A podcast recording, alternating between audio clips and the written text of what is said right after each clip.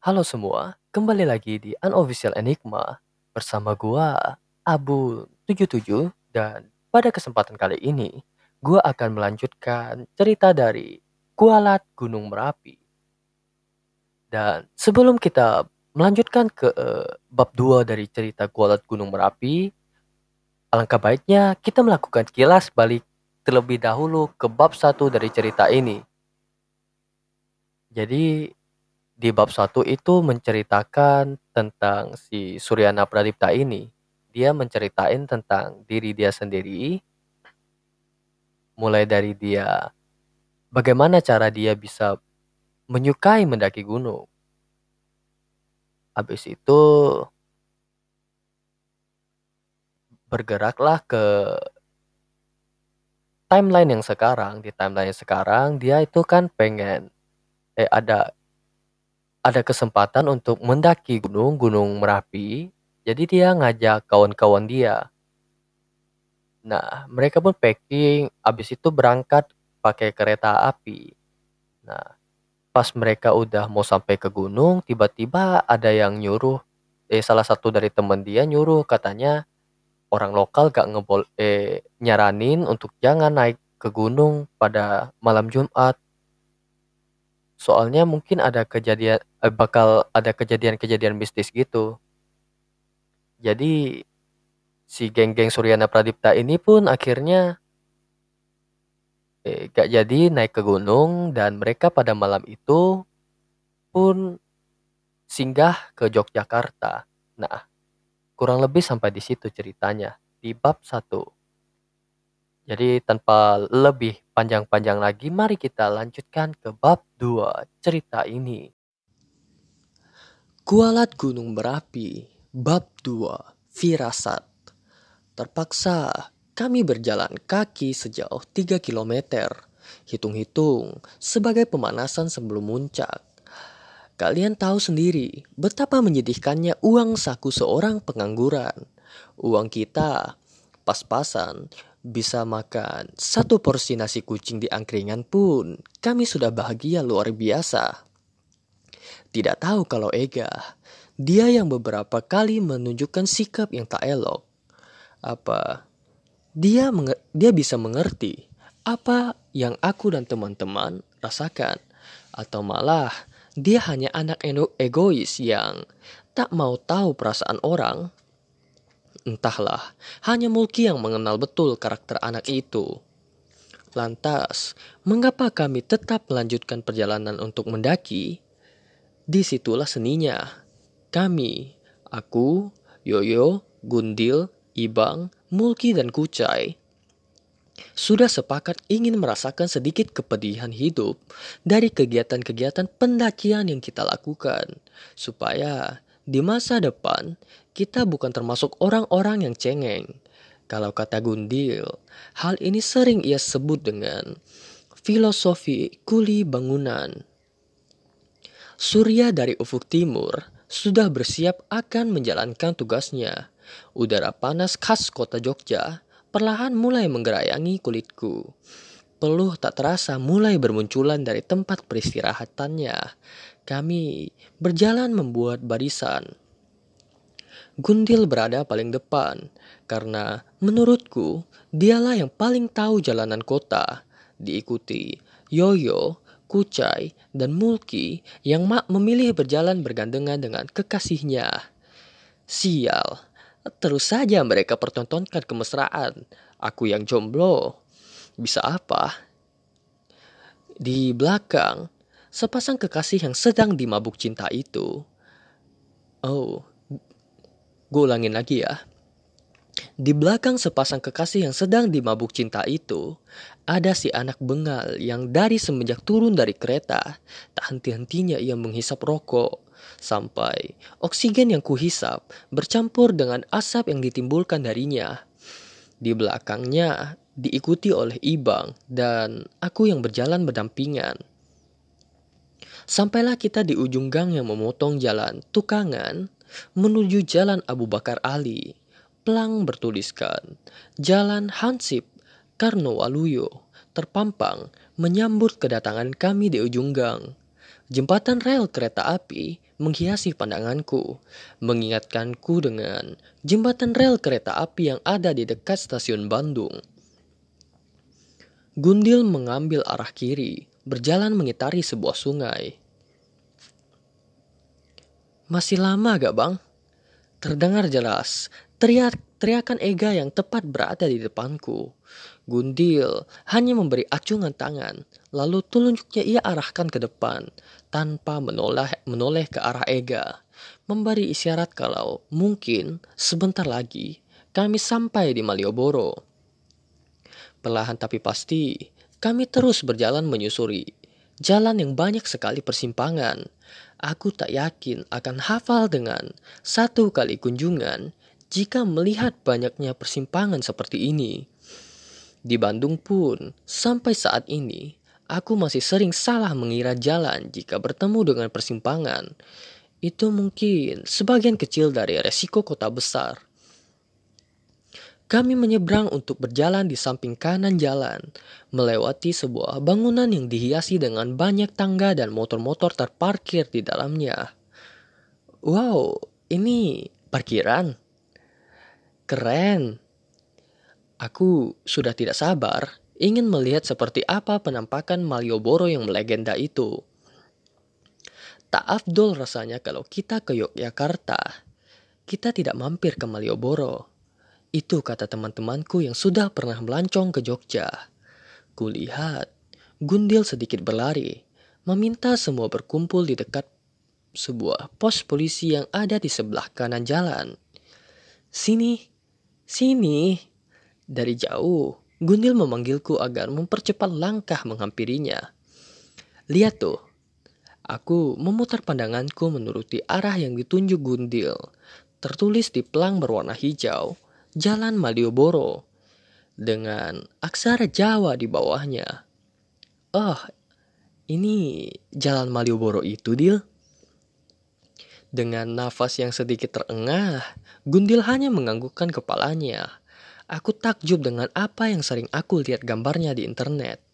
Kini terhampar jelas di depan mata. Mungkin aku akan betah berlama-lama berada di sini. Mulki dan Desti berinisiatif sendiri menghampiri pelang legendaris itu. Mereka saling potret satu sama lain. Lagi-lagi mereka mempertontonkan kemesraan. Ah, bodoh amat pikirku. Aku lebih baik duduk sejenak sambil melihat-lihat pemandangan klasik di sekitaran sana. Dip, Dipta, sini, teriak Mulki. Hah, apa? Fotoin, pintanya. Mampus, emang sengaja dia. Dengan terpaksa dan berat hati, aku menghampiri kedua sejoli itu, memotret kemesraan mereka. Aku kembali ke pos polisi, duduk di samping Gundil. Mau kemana lagi kita, Dip? Tanya Yoyo. Gak tahu yo, gelap Jog- Jogja mah.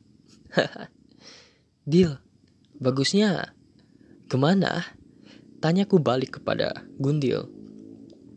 Kepalanya menengadah, memandang langit, seperti berharap turun jawaban dari sana. Mulutnya berbisik sendiri, seakan membacakan mantra memancing turun jawaban yang tepat. Candi Borobudur aja. Gimana? Cetusnya. Kejauhan cu, Kucai menjawab. Gua pernah dulu waktu sekolah ke sana. Dari sini jauh banget gila. Lanjutnya ser- seraya menatapku. Ya udah, Prambanan aja gimana? Usul Gundil menyodorkan pilihan lain. Nah, itu boleh deh. Tapi naik apaan dari sini? Masa iya kita jalan kaki lagi? Tanya Kucai. Kita naik bus aja, murah kok, jawab Gundil. Yoyo lalu memanggil Mulki dan Desti yang tengah asik berbincang mesra di dekat pelang Malioboro. Mereka pun menghampiri kami sambil tetap bergandengan tangan. Syukur, setelah diumumkan destinasi selanjutnya akan berkunjung ke Candi Prambanan, semuanya sepakat, termasuk Ega.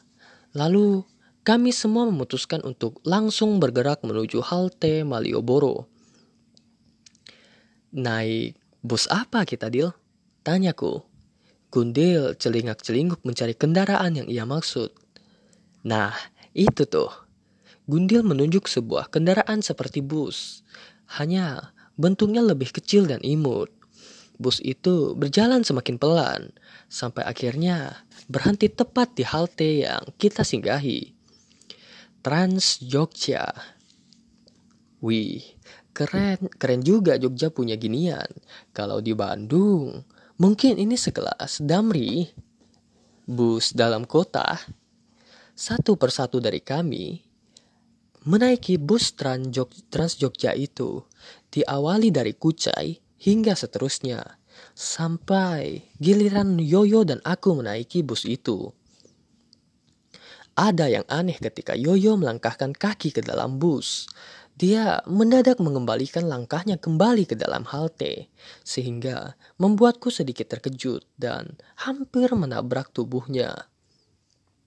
Kenapa, Yo? Ayo naik, kataku. Lu duluan deh, pintanya. Aku pun menyalipnya. Dia berhenti sejenak di dalam halte sambil sesekali memainkan matanya ke bawah seraya menggelengkan kepalanya. Kenapa sih lo? Ayo naik. Aku menyembul dari pintu bus untuk menarik Yoyo ke dalam. Kami semua duduk di kursi yang sudah disediakan. Meletakkan carrier tepat di depan kaki kami. Di dalam kendaraan yang bagiku super nyaman itu, aku melihat raut muka Yoyo yang melukiskan kegelisahan. Cuy, ngomong kenapa sih? Gel- gelagat lu aneh dari tadi, gue perhatiin.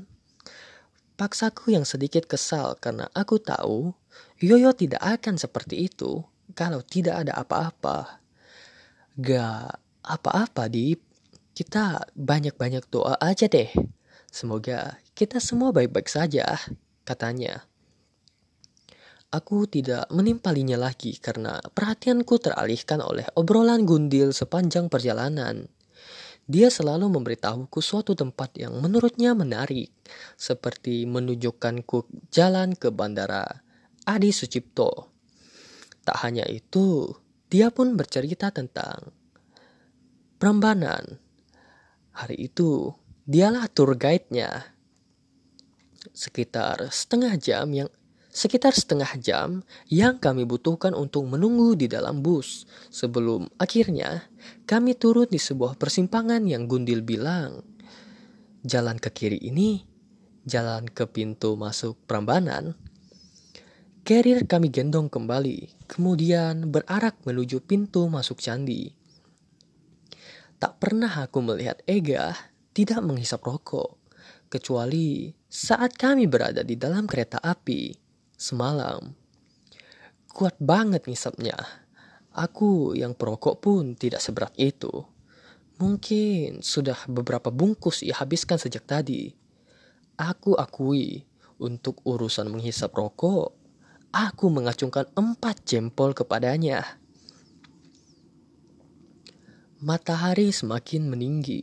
Dari kejauhan, aku melihat seorang wanita tua dengan bakul di punggungnya, menatap kekasihan ke arah rombongan kami. Yoyo tiba-tiba menghampiri wanita itu dengan berlari. Dia mencium tangannya. Siapa wanita itu? Yoyo seperti mengenalinya. Aku yang dihinggapi rasa penasaran, menghampiri mereka berdua di pinggir jalan. Gundil pun yang melihat kejadian itu ikut menghampiri wanita itu.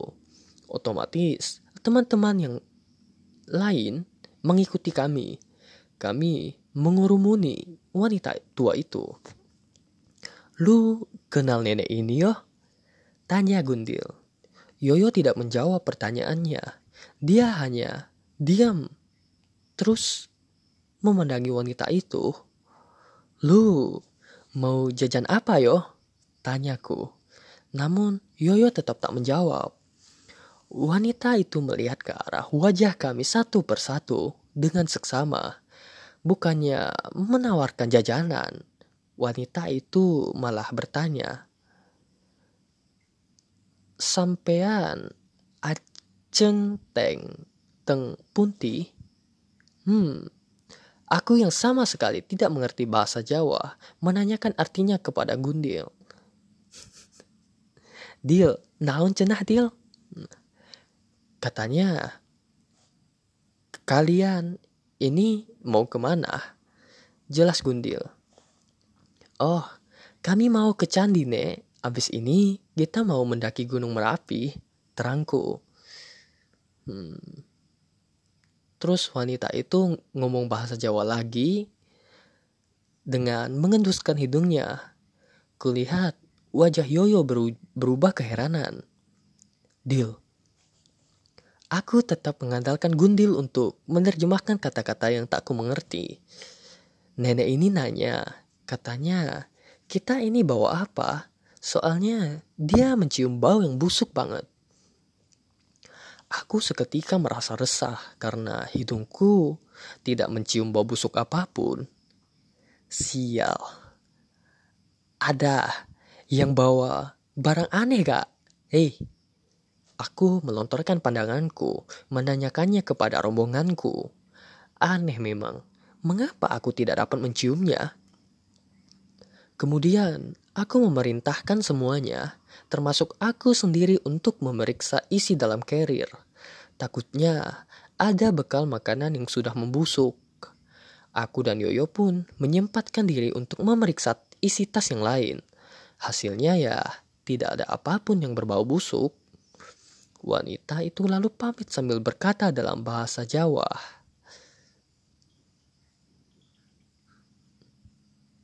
"Ya, yeah. Celaka kita, Dip." Gundil panik. "Apa katanya, Dil?" Nenek itu bilang kalau bau busuk itu masih ada. Hmm, gue ulangin lagi ya. Nenek itu bilang, kalau bau busuk itu masih ada, jangan harap kita semua bisa selamat. Pasti ada di antara kita yang harus jadi korban, jelasnya. Hah? Apa maksud nenek itu? Kenapa kita tidak dapat mencium bau bau yang dia maksud? Ah, bukan di tas kali. Mungkin maksudnya bau badan kita. Kita kan belum mandi. Perkataan Ibang menurunkan tensi keresahanku. Memang, badan kami sudah tercium sedikit bau. "Oh, ya udah deh. Nanti kita mandi aja di rumah saudara gue. Nanti gue minta dia untuk jemput kita." Gundil menyarankan ide yang bagus. Bangset. Bikin kaget aja nenek tua itu. Ngomong aja belibet. Kalau cowok, udah, gue hajar itu orang. Ega menggerutu. Jaga omongan duga, suruh Muki. Kami lantas merapikan kembali isi kerir yang sudah kami acak-acak itu. Menaruhnya kembali di punggung. Lalu melanjutkan langkah kami langkah kaki menuju pintu masuk Candi Prambanan. Kami terus masuk ke dalam, menuju loket untuk melakukan administrasi. Setelah menyelesaikan administrasi, kami semua berkeliling untuk melihat salah satu peninggalan di Indonesia yang paling bersejarah itu. "Loh, Mulki sama Desti kemana yo?" Aku menanyakan keberadaan Mulki yang mendadak hilang. "Ke kamar mandi dulu," katanya, jawab Yoyo. Kami pun melanjutkan melihat-lihat keindahan Candi Prambanan. Udara yang masih sejuk berseliweran di antara celah-celah tubuhku. Keren banget. Aku merasa takjub dengan apa yang aku lihat ini. Pra- peradaban zaman dahulu dapat membangun candi sekeren ini. Itu luar biasa. Dip, Dip, Desti, sama kalian gak?" Mulki menepuk bahuku dari belakang. Dia terlihat panik. "Lah, bukannya tadi bareng sama lu ke kamar mandi kan?" "Iya, tapi pas gue keluar dari toilet, di luar dia udah gak ada. Gue cari-cari juga gak ada. Aku berusaha untuk menenangkannya. Lagi-lagi, Ibang menghibur dengan mengatakan, dia lagi lihat-lihat ke tempat lain mungkin, Ki. Mulki tetap tidak bisa tenang. Dia terus memanggil-manggil nama Desti, sampai hampir meneteskan air mata. Aduh, kalau hilang beneran, gue mau bilang apa ke bapaknya? Udah, Ki, mending sekarang kita berpencar aja nyari Desti. Saranku langsung disetujui oleh Mulki. Semua berpencar. Apapun yang terjadi, kita harus menemukan Desti. Dan setiap satu jam, kita wajib berkumpul di, di dekat patung tulisan Prambanan untuk mengabarkan info terakhir pencarian Desti. Aku memilih untuk melakukan pencarian ke area kamar mandi, karena aku yakin Desti masih tidak jauh berada di sana. Aku mencari ke setiap sudut dan hampir berulang kali aku memeriksa sudut yang sama. Akan tetapi hasilnya masih nihil. Satu jam sudah aku berkutat tidak di area itu. Ini waktunya untuk berkumpul di titik-titik yang sudah aku tentukan sebelumnya. Siapa tahu di antara teman-temanku sudah ada yang menemukan Desti. Aku berharap insting seorang Ibang yang kuat dapat mendinginkan suasana. Aku bergegas menuju titik kumpul, namun dari kejauhan kulihat wajah teman-temanku itu masih tampak lesu. Gimana? Udah ketemu? Tanyaku memastikan, tapi semuanya kompak menggelengkan kepala. Kita cari lagi. Keburu siang ini. Desti harus ketemu, pintaku. Sekarang aku berencana untuk mencari Desti ke area utama Candi Prambanan. Instingku yang lebih kuat memintaku untuk mencarinya di sana. Entah kenapa, kali ini aku meraki, merasa yakin akan menemukan Desti di sana. Aku mempercepat langkahku masuk ke area candi. Ku naiki tangga menuju area itu dengan secepat kilat. Tanpa ragu, aku langsung melesat menuju Candi Siwa. Aku tidak mau terlalu lama berada di sini, karena aku ingin menghemat ten- tenagaku untuk pendakian Merapi. Ku naiki kembali tangga yang menjadi akses ke ruangan utama candi. Semakin atas aku menaiki tangga. Woi, Dip, lu nyari kesini juga? Ibang mengagetkanku. Ternyata insting kuat Ibang pun menuntunnya ke tempat yang sama. Semakin atas kita menaiki tangga, samar aku melihat sepasang kaki yang dibalut celana jeans dan sepatu yang tak asing bagiku. Tepat di samping kaki itu juga terdapat sebuah carrier yang tak asing. Itu Desti, ucap Ibang. Aku men- mencoba untuk memanggil namanya. Namun, Desti tetap diam tak menoleh sedikit pun. Aku lihat pandangannya terus menatap wajah patung Siwa di ruangan yang lembab itu. Aku dan Ibang mencoba untuk mendekatinya. Aku sedikit terheran karena tatapan Desti ternyata kosong.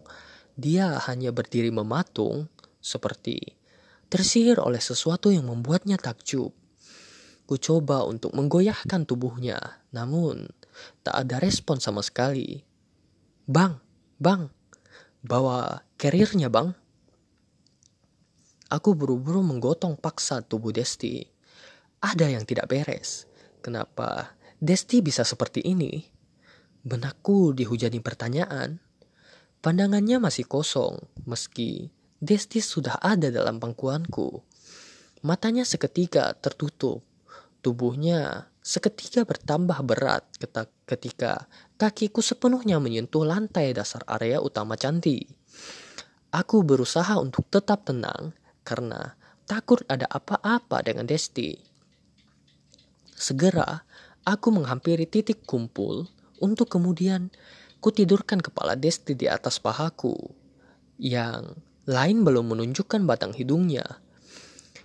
Setengah jam sudah aku dan Ibang menunggu temanku yang lain dengan keadaan Desti yang masih pingsan.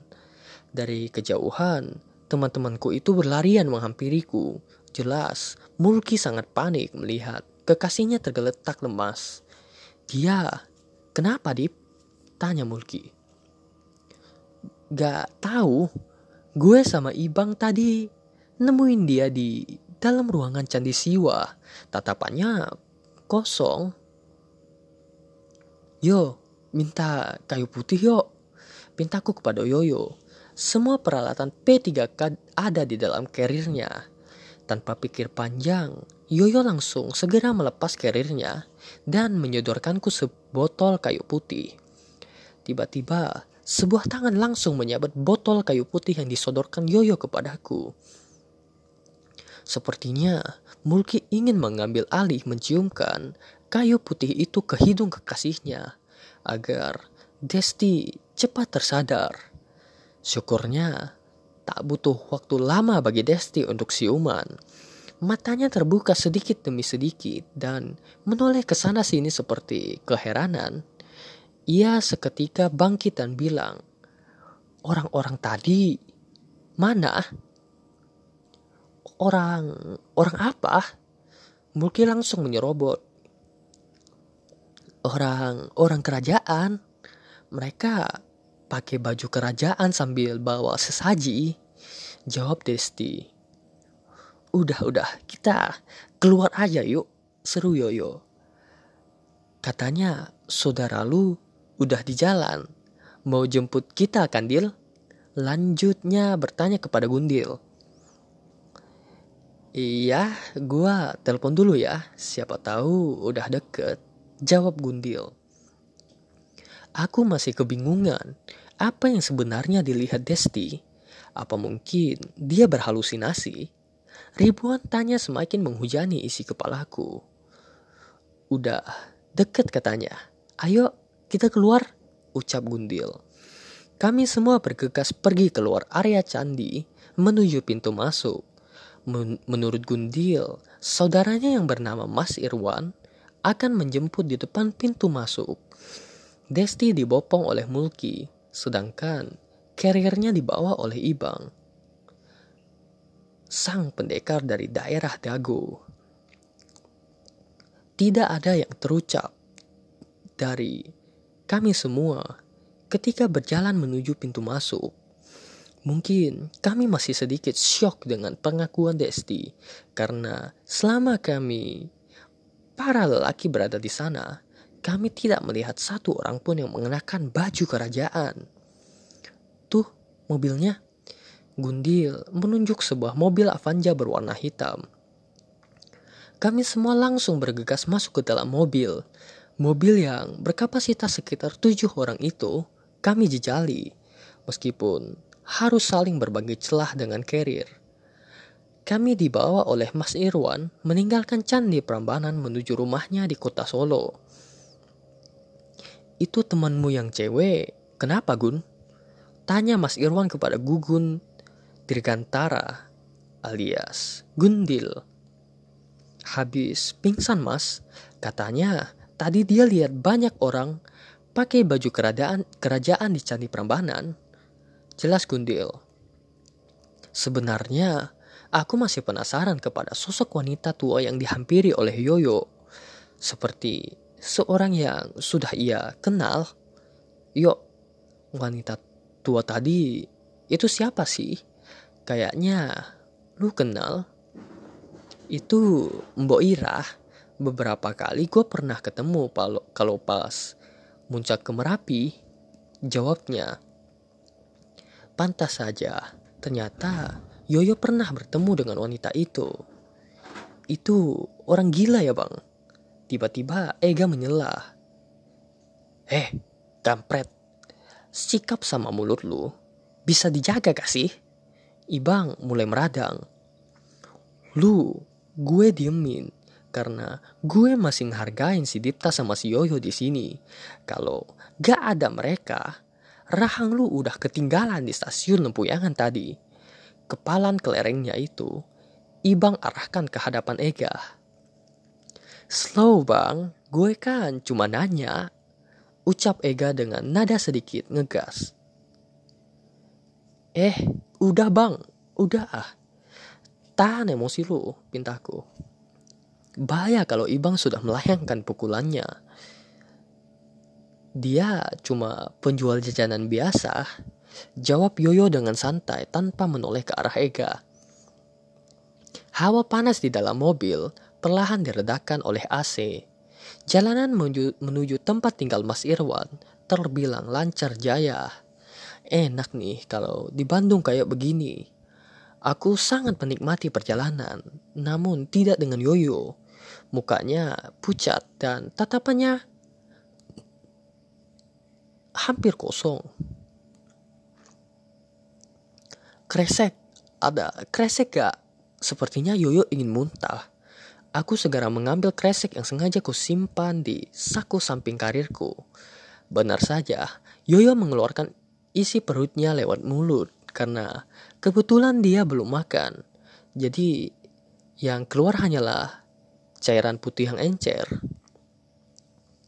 Berhenti dulu, Mas. Maaf, ucap Yoyo. Mas Irwan mengiyakan permintaan Yoyo, mencari titik yang pas untuk memberhentikan mobilnya.